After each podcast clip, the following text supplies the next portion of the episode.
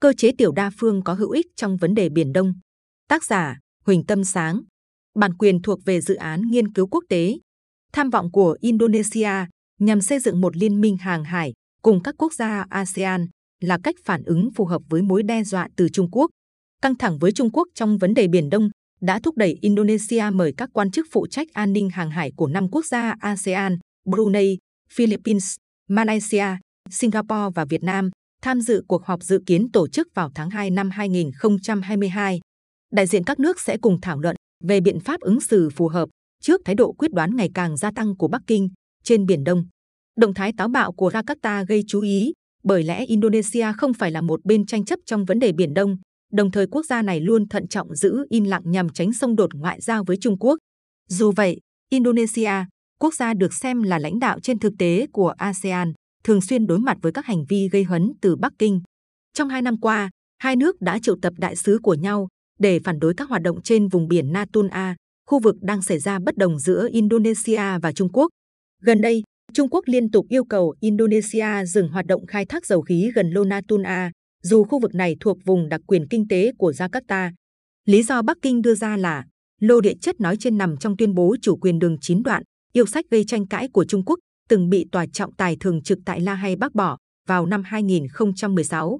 Bế tắc trong quan hệ song phương nửa cuối năm 2021 cùng việc Bắc Kinh liên tục phản đối các dự án phát triển của Jakarta trên Biển Đông đã đặt dấu chấm hết cho chút kiên nhẫn còn lại của Indonesia dành cho Trung Quốc. Hệ quả là Jakarta không thể tiếp tục đứng ngoài các tranh chấp ở khu vực Biển Đông. Đối với Indonesia, việc theo đuổi một cách tiếp cận kiên quyết hướng tới khả năng hợp tác chặt chẽ hơn cùng các quốc gia ven biển nhằm đối phó với chiến thuật vùng xám của Trung Quốc có thể tạo ra một cú hích cần thiết. Về lý thuyết, nỗ lực này tạo dựng nền tảng hợp tác tiểu đa phương mang tính không chính thức để giải quyết những thách thức chung và dùng làm đối trọng với một Trung Quốc hiếu chiến trên biển. Khác với các khuôn khổ đa phương còn lại, mô hình tiểu đa phương có xu hướng tập trung thảo luận các nội dung giới hạn và cụ thể với nhóm thành viên riêng biệt, qua đó cho phép nâng cao tính hiệu quả khi giải quyết vấn đề liên quan trực tiếp giữa các bên. Như học giả nghiên cứu về an ninh khu vực Sarah Tiêu nhận định, hợp tác giữa các quốc gia cùng chí hướng trong những khuôn khổ tiểu đa phương góp phần đẩy nhanh quá trình ra quyết định so với các nỗ lực tương tự của các quốc gia trong các cấu trúc đa phương. Với ASEAN, việc hình thành nhóm quốc gia tập trung hợp tác trên lĩnh vực an ninh hàng hải và ngăn chặn các xung đột tiềm tàng ở Biển Đông có thể là một lựa chọn khả dĩ. Hiện tại, Brunei, Philippines, Malaysia và Việt Nam là các bên có tuyên bố chủ quyền ở Biển Đông. Trong khi đó, dù Indonesia và Singapore không phải là bên tranh chấp, hai nước vẫn chia sẻ lợi ích về tự do hàng hải cũng như tầm quan trọng của việc giữ gìn hòa bình và an ninh trên biển. Cả sáu quốc gia nhất trí về sự cần thiết của việc tự kiềm chế và giải quyết các tranh chấp bằng biện pháp hòa bình. Không chỉ vậy, các nước đều có thể rơi vào tình thế nguy hiểm một khi Trung Quốc độc chiếm Biển Đông. Do đó, xét về bản chất, sáu quốc gia nói trên có thể được xem các quốc gia cùng chí hướng trong tầm nhìn về an ninh và ổn định trên Biển Đông. Trong thời gian qua, một số quốc gia đã củng cố quyết tâm để đối phó với tham vọng ngày một gia tăng của Trung Quốc ở Biển Đông. Cụ thể, Philippines đã phản đối việc Trung Quốc triển khai đội tàu cá vũ trang và động thái từng bước gia tăng sức ép của nước này trên Biển Đông. Việt Nam cũng gửi công hàm phản đối lệnh cấm đánh bắt cá đơn phương và hoạt động vận tải quân sự mà Bắc Kinh tiến hành trong vùng biển tranh chấp. Trong khi đó, vào tháng 10 năm 2021, Malaysia đã triệu tập đại sứ Trung Quốc để phản đối hành vi xâm phạm lãnh hải của các tàu nước này ngay trong vùng đặc quyền kinh tế của Malaysia, ngoài khơi đảo Borneo.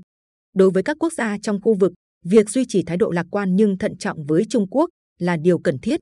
Bởi lẽ, bên cạnh các hành vi cưỡng ép trên biển, Bắc Kinh có thể trao lợi ích kinh tế cho những quốc gia có tương quan yếu hơn, nhằm xoa dịu các nước này về sự hiện diện của lực lượng dân quân biển Trung Quốc trên Biển Đông. Đơn cử, do phụ thuộc vào kinh tế với Trung Quốc, vào tháng 7 năm 2020, Brunei từng nhấn mạnh việc đàm phán giữa các bên nên thực hiện ở cấp song phương và tuyên bố này có thể được xem như đồng điệu với quan điểm của Bắc Kinh. Không chỉ vậy, việc các quốc gia có tranh chấp chủ quyền chọn cách giải quyết độc lập thay vì hoạt động như một nhóm quốc gia cùng chí hướng, phần nào đến từ sự thiếu vắng một nhạc trưởng, đóng vai trò dẫn dắt trong vấn đề Biển Đông. Trong bối cảnh đó, Indonesia có thể đảm nhận vai trò đầu tàu thông qua việc kiên định với các nguyên tắc đã chọn, trong đó có nhấn mạnh giải quyết xung đột giữa các quốc gia dựa trên đối thoại thiện trí, kết hợp với các cơ sở pháp lý, tuân thủ Công ước Liên Hợp Quốc về luật biển năm 1982. Ngoài ra, Jakarta cũng cần một biện pháp linh hoạt, bao gồm các kế hoạch khả thi và những giải pháp thực tế, đảm bảo thu hút tất cả thành viên tham gia cùng giải quyết các thách thức ở khu vực. Tuy nhiên, cơ hội để 6 quốc gia ASEAN đạt đến thống nhất không dễ dàng. Do vậy, lãnh đạo các nước có thể theo đuổi cách tiếp cận từng bước, thay vì bắt tay vào một kế hoạch tham vọng ngay từ đầu.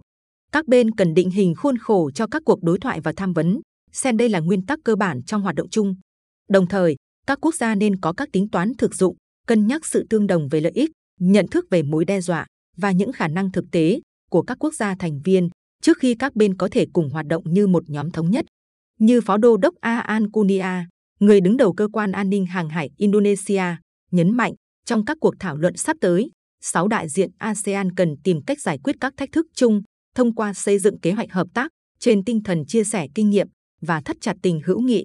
Trên cơ sở đó, việc tổ chức các phiên họp với tần suất 2 tháng một lần, chia sẻ thông tin tình báo quan trọng cũng như cập nhật kịp thời các diễn biến trên biển có thể thúc đẩy tăng cường hiểu biết và trao đổi lẫn nhau, tránh nguy cơ gây hiểu lầm giữa các thành viên. Với Indonesia và các quốc gia ASEAN, đây là thời điểm thích hợp để nâng cao tính chặt chẽ và hiệu quả trong hoạt động hợp tác ở khu vực. Jakarta cần xây dựng nhận thức chung về sự thống nhất giữa các nước tham gia thông qua việc nêu bật tầm quan trọng của nỗ lực chung trong bối cảnh không quốc gia nào có thể tự mình giải quyết các thách thức trên Biển Đông. Thực tế cho thấy, Jakarta đang có tiềm năng và lợi thế để biến triển vọng nói trên thành hiện thực.